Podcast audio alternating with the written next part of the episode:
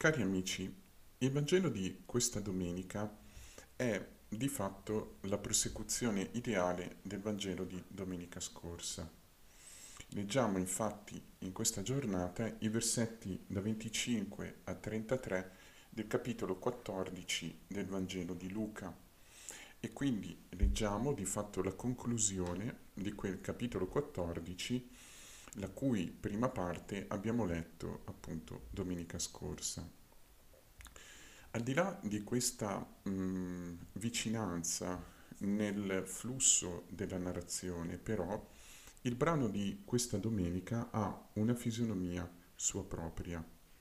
Non ci troviamo più, cioè nel contesto di un banchetto, che è quello, se ricordate, in cui Gesù pronunciava le parole e le parabole che abbiamo ascoltato domenica scorsa, mm, come ci comunicava l'Evangelista al capitolo 1, al versetto 1 del capitolo 14, che Gesù un giorno di sabato si era recato in casa, invitato, per pranzare da un capo dei farisei.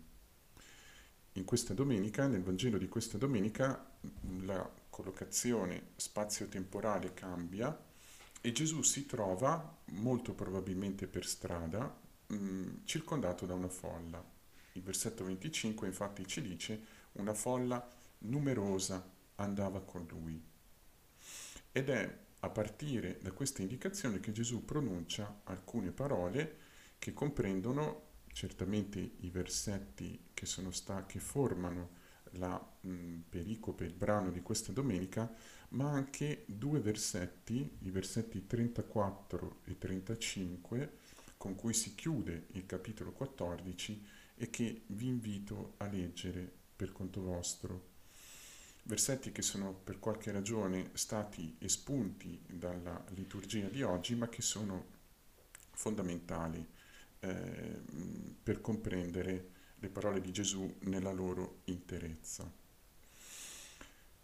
In questo Vangelo, o meglio, nelle parole che Gesù dice, non interrogato non sollecitato dall'esterno, ma a quanto pare sua sponte, spontaneamente, noi possiamo distinguere almeno due caratteristiche che è bene tenere presenti appunto per comprendere questo discorso, queste parole del Signore che, come altre nel Vangelo di Luca, possono dare l'impressione di un affastellamento, di una concatenazione di frasi e di immagini o di diverse modalità di comunicazione, diciamo, mm, il cui filo rosso, la cui mh, mm, concatenazione a volte un po' sfugge, si ha l'impressione di appunto affastellamento.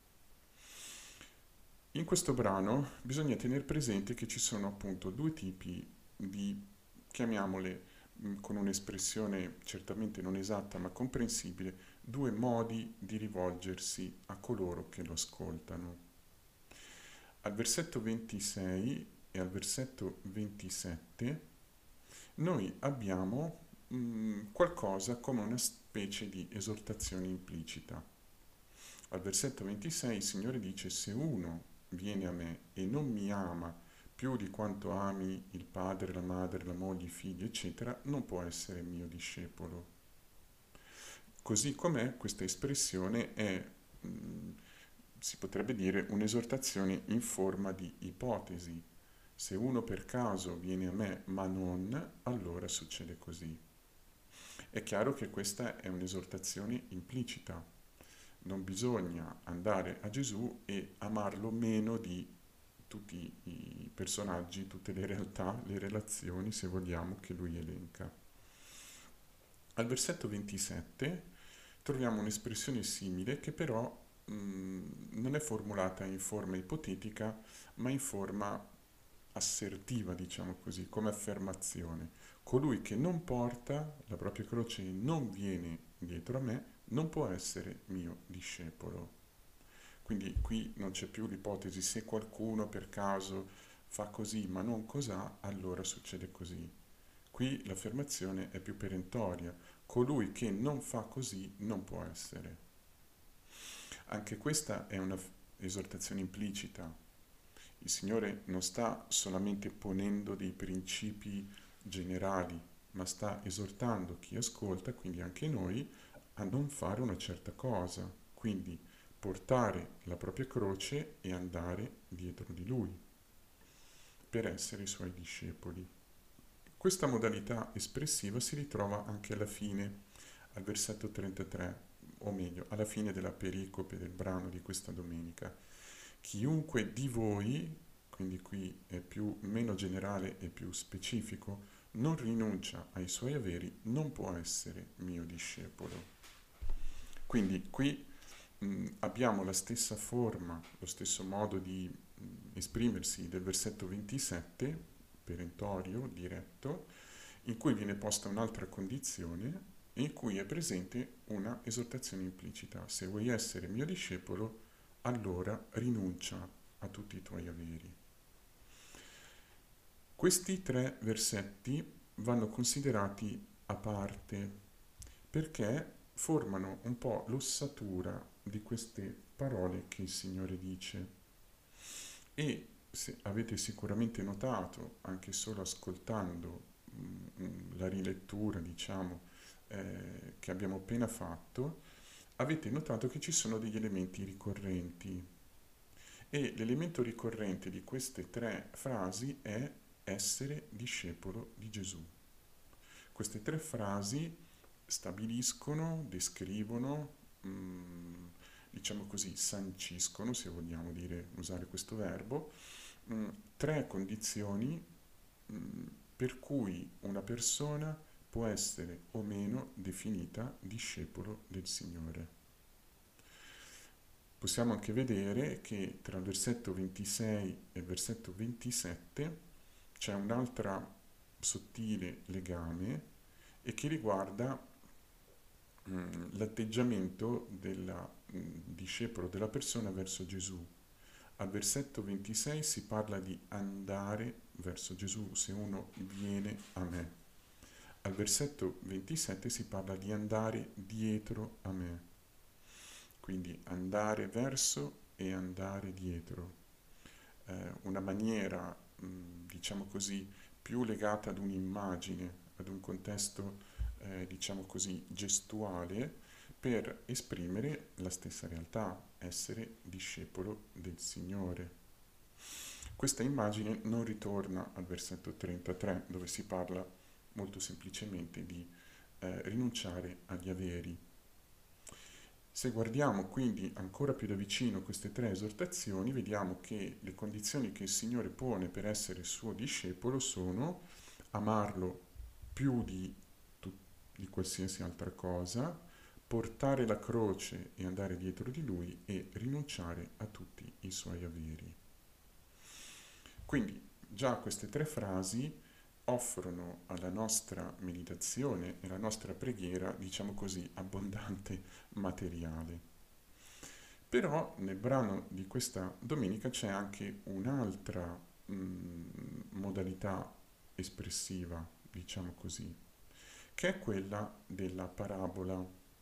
Una modalità, noi apprendiamo dai Vangeli, che Gesù utilizza in modo particolarmente frequente Vediamo infatti che al versetto 28 e 30 abbiamo una prima parabola.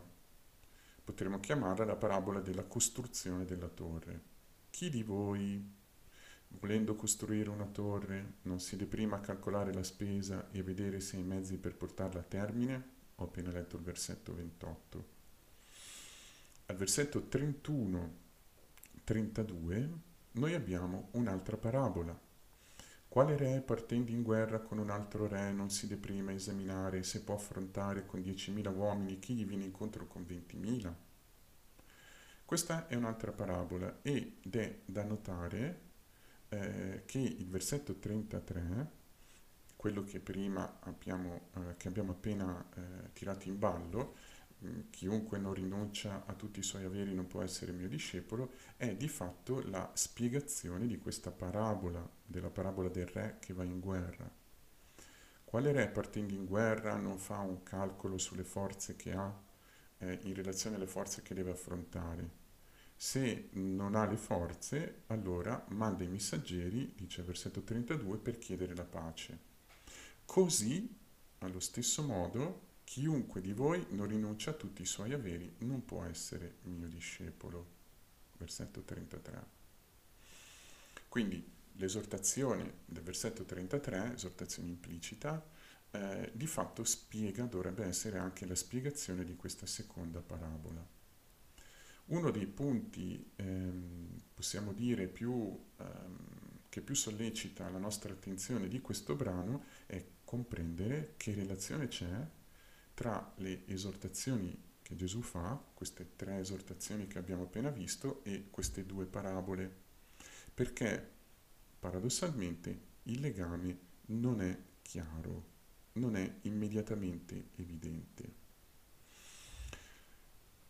Quello su cui noi concentriamo la nostra attenzione, mh, avendo sempre un tempo mh, limitato, sono soprattutto due aspetti.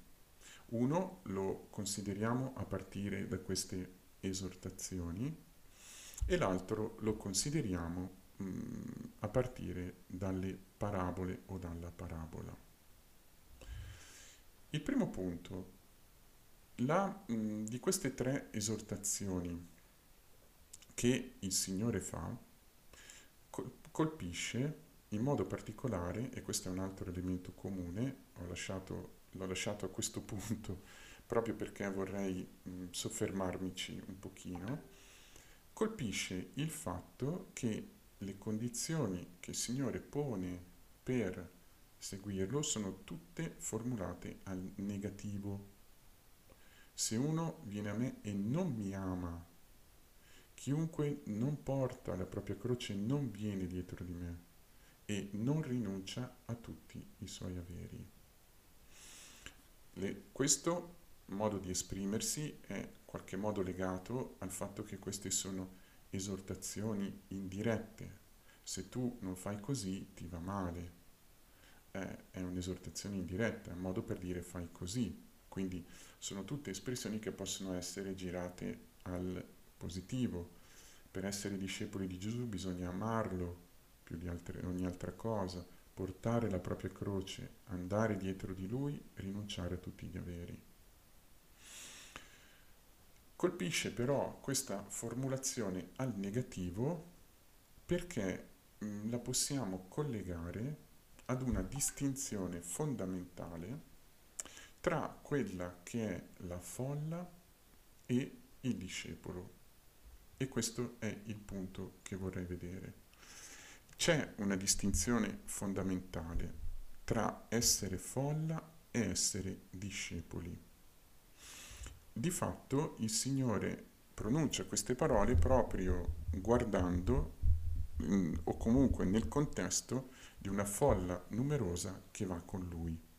E queste parole sembrano quasi voler dire, la folla va con lui, ehm, sembrano quasi voler dire appunto bisogna passare dalla condizione di folla alla condizione di discepolo esiste una decisione fondamentale, esiste un atto fondamentale della volontà che permette a coloro che in qualche modo si accostano alla persona di Gesù di passare dalla folla ai discepoli.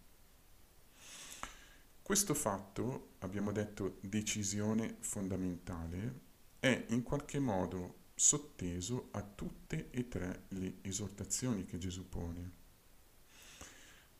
Per esempio, o meglio, in maniera molto particolare, scusate, quando Gesù dice che se qualcuno non lo ama più di quanto ami il padre, la madre, eccetera, eccetera, un'esortazione che a noi ricorda, esortazione implicita che a noi ricorda altre in cui si dice in maniera ancora più, potremmo dire, quasi urtante e scandalosa, che bisogna odiare il padre, la madre, i fratelli, le sorelle, eccetera, per essere discepoli del Signore, ecco, questa frase, questa parola amore, ehm, ha un significato che non è solamente quello emotivo affettivo, prevalentemente emotivo, affettivo, sentimentale, che la nostra cultura o anche noi spesso tendiamo ad attribuirgli.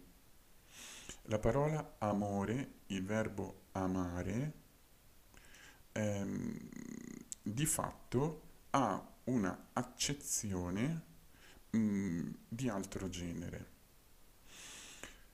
La parola amore all'interno della, della Bibbia, di fatto dell'Antico e Nuovo Testamento, viene intesa infatti come la decisione fondamentale di aderire a qualcuno.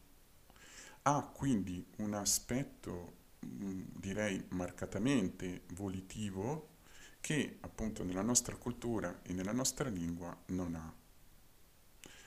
Amare più di vuol dire in qualche modo dirigere la nostra volontà e quindi anche tutto quello che gli va dietro, anche l'affetto, anche l'intelligenza, verso colui, il Signore, che è la, visto, è scelto anzi come la sorgente di tutta la propria vita. Questa fondamentale mh, difficoltà a comprendere eh, questo tipo di verbo sta anche alla base, l'abbiamo appena ricordato, adesso possiamo dirlo meglio, sta anche alla base della traduzione italiana corrente di questo brano, perché il testo greco dice se qualcuno viene verso di me e non odia il padre suo, la madre, la, la moglie, i figli, i fratelli, le sorelle e perfino la propria vita. Questa parola è stata evitata nella traduzione, la parola odiare, se qualcuno non odia, nelle traduzioni diciamo precedenti invece c'era, perché mm, è stato valutato che questa parola nel mondo contemporaneo, nel, nella lingua italiana attuale, ha un'accezione emotiva, affettiva, negativa in questo caso, troppo forte, quindi che dire devi odiare il padre e la madre, oltre a sembrare una palese contraddizione di un comandamento, di una delle dieci parole, di fatto mh, sembra voler dire che qualcuno debba coltivare dentro di sé sentimenti di odio verso addirittura i genitori e tutto il resto. Chiaramente il Signore non esorta a quello, ma questo si può comprendere perché l'amore è inteso, come abbiamo detto, e quindi l'odio significa non solo non amare più di, come viene tradotto, ma semplicemente non scegliere come fonte ultima della propria vita qualcosa al posto del Signore. Significa, per usare un'espressione eh, che è, molto cara alla tradizione cristiana, almeno a partire da Ehm, quel santo, quell'autore che tutti conosciamo, Sant'Agostino, significa ordinare i propri affetti, le, noi oggi diremmo le relazioni, questa è un'altra parola che va molto di moda tra di noi, ordinare gli affetti in funzione della sorgente di tutti gli affetti, ordinare i desideri e gli amori o l'amore in funzione della sorgente ultima dell'amore, che è chiaramente il Signore. Quindi è chiaro che il passaggio da discepolo, da folla scusate, a discepolo è una questione di volontà. Quello che il Signore dice al versetto 27, che adesso non possiamo vedere in dettaglio, vale a dire che bisogna prendere la propria croce e andare dietro di Lui, è un'ulteriore esplicitazione di quello che ha appena detto, permette di comprendere meglio cosa significa eh, amare, aderire al Signore come al primo, alla sorgente, a ciò che tiene in piedi, a ciò che dà senso, forma, luce a tutti i nostri affetti e alle nostre relazioni. Significa appunto amare il Signore così, significa portare la croce e andare dietro di Lui. Anche questa è una condizione per essere discepoli. Cosa significa questa espressione? Portare la propria croce. Quindi non portare la croce di Gesù, ma portare la propria croce. Questa espressione è abbastanza enigmatica può essere intesa in molti modi, forse un modo potrebbe essere questo. Se Gesù dice che bisogna portare la propria croce, bisogna fare qualcosa simile a quello che ha fatto lui, che ha portato la sua croce. L'ha portata in particolare, diciamo, materialmente, fisicamente, in un momento ben preciso, durante la passione. E la croce che viene portata, quella croce per il Signore, è il segno, la concretizzazione ultima, piena, mm, diciamo così, definitiva della volontà del Padre. Della volontà del Padre per Lui, ma anche della volontà del Padre attraverso di Lui per tutta l'umanità. Ed è per questo che la croce, da segno di infamia, da patibolo di morte, da oggetto di morte, è diventato segno e strumento di vita. Portare la propria croce e andare dietro Gesù probabilmente lo possiamo intendere come aderire a quella specifica volontà che il Padre ha su ognuno di noi e grazie alla quale nella nostra vita, nel nostro tempo, nel nostro cammino, oppure come amiamo dire noi nella nostra storia, la forza salvifica della croce del Signore si concretizza e si realizza. Quindi il Signore sembra dire che per essere suo discepolo bisogna aderire alla volontà del Padre come ha aderito a Lui, mettendola come la radice, il primo, ciò che sostiene, ciò che dà senso, ciò che illumina qualsiasi altra cosa. In questo senso essere discepoli di Gesù, come dice qualcuno, è una questione di priorità, se vogliamo usare quest'altra parola che va anche in questo abbastanza di moda. È soprattutto una questione di sapere che i tanti frammenti della nostra esistenza i tanti contatti, i t- le tante sollecitazioni possono trovare senso, pienezza e forma viva solo se ricondotti a questa unica radice. E in ogni caso questo può avvenire certamente per sollecitazione e impulso della parola di Dio, della grazia che ci stimola, dello Spirito mm, che ci riconduce continuamente lì o che ci chiama continuamente lì, ma soprattutto per una decisione fondamentale. Passiamo a queste due parabole. La parabola della costruzione della torre e del re che va in guerra. Queste due parabole attingono a due immaginari differenti, quindi a due contesti diverso, diversi, e mh, hanno in comune, leggendole anche così mh, in maniera veloce, hanno in comune entrambe l'idea del calcolo l'idea della valutazione. C'è davanti un'impresa, qualcosa da fare, la costruzione di una torre che comunque ha un significato bellico, anche la torre, o l'andare in guerra, e prima di fare, prima di mettere in piedi, prima di dare il via, appunto decidere di imbarcarsi in questa impresa, bisogna calcolare se si hanno i mezzi per portarla a termine. Versetto 28-30, il Signore appunto dice, chi di voi, quindi chiunque, prima di costruire una torre, si mette a calcolare le spese?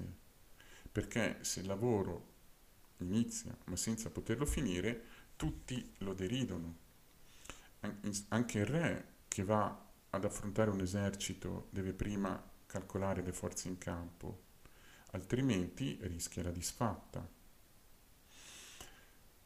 Queste parabole che io adesso ho letto in maniera molto superficiale, giusto per mh, accennare a quali possono essere gli elementi di contatto, ma ripeto in maniera molto, molto tagliata con la scure, queste due parabole come si applicano alle esortazioni che il Signore ha fatto? Sembrerebbe dire così, quando tu decidi di essere discepolo, guarda bene alle forze che hai. Quindi sembrerebbe quasi dire che la decisione di farsi discepolo deve essere ben ponderata per evitare di andare incontro al fallimento. Questo tipo di lettura, di accostamento sorprende, chiaramente, è abbastanza sorprendente, soprattutto perché saremmo pensati, mm, inclini anzi a pensare che una decisione come quella di diventare discepolo, se non è supportata dalla grazia, va sempre a fallimento. E probabilmente questo è il senso anche di queste parabole. Vediamo infatti, e qui concludiamo, lo strano rapporto che c'è tra la seconda parabola e la conclusione.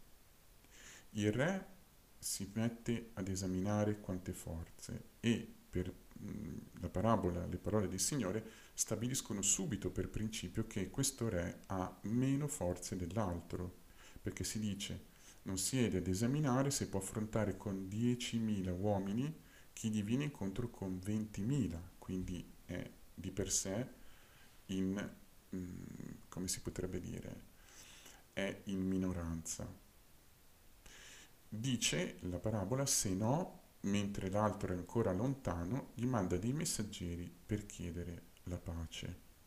Così chiunque di voi non rinuncia a tutti i suoi averi non può essere mio discepolo. Quale legame ci può mai essere tra il re che rinuncia alla guerra e il discepolo che rinuncia a tutti i suoi averi? È chiaro che potremmo leggerla in questo modo.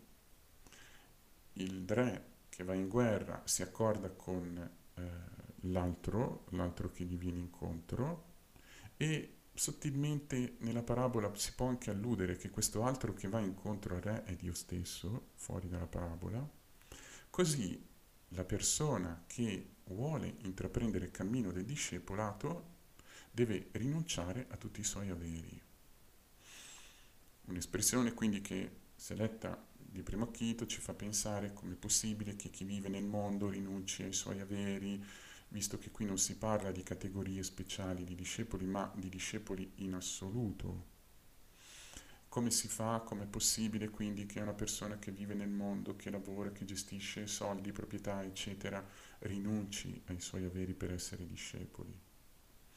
Forse qui però il significato è più sottile, c'è sicuramente una ingiunzione che ha questo carattere radicale, che in particolare si adatta a chi questa scelta anche materialmente, fisicamente l'ha fatta o cerca di farla, però l'idea, l'ingiunzione a rinunciare ai suoi averi la possiamo leggere così. Tu che decidi di farti discepolo, che quindi hai preso questa decisione e hai sentito che devi mettere il Signore al primo posto, non puoi non puoi dare concretezza a questa mh, mm, decisione se non lasci totalmente l'iniziativa a Dio. Ancora una volta la rinuncia ai beni implica la rinuncia all'autogestione, autodeterminazione. Implica davvero lasciare il primato del Signore, che non solo viene, al Signore, che non solo viene scelto come punto di origine, punto di senso, punto di ordine, che dà ordine, che eh, diciamo dà forma, dà senso a tutti gli affetti, le relazioni, a tutta la propria vita, ma è anche colui che di fatto rende possibile questo. Il re che va incontro all'altro misterioso avversario che è più forte è come l'uomo che va incontro a Dio. Dio è più forte, in un certo senso e quindi non si può affrontare questa impresa contando su se stessi, ma bisogna appunto mandare dei messaggeri per chiedere pace fuori dalla parabola, probabilmente la possiamo leggere con lasciare a lui l'iniziativa.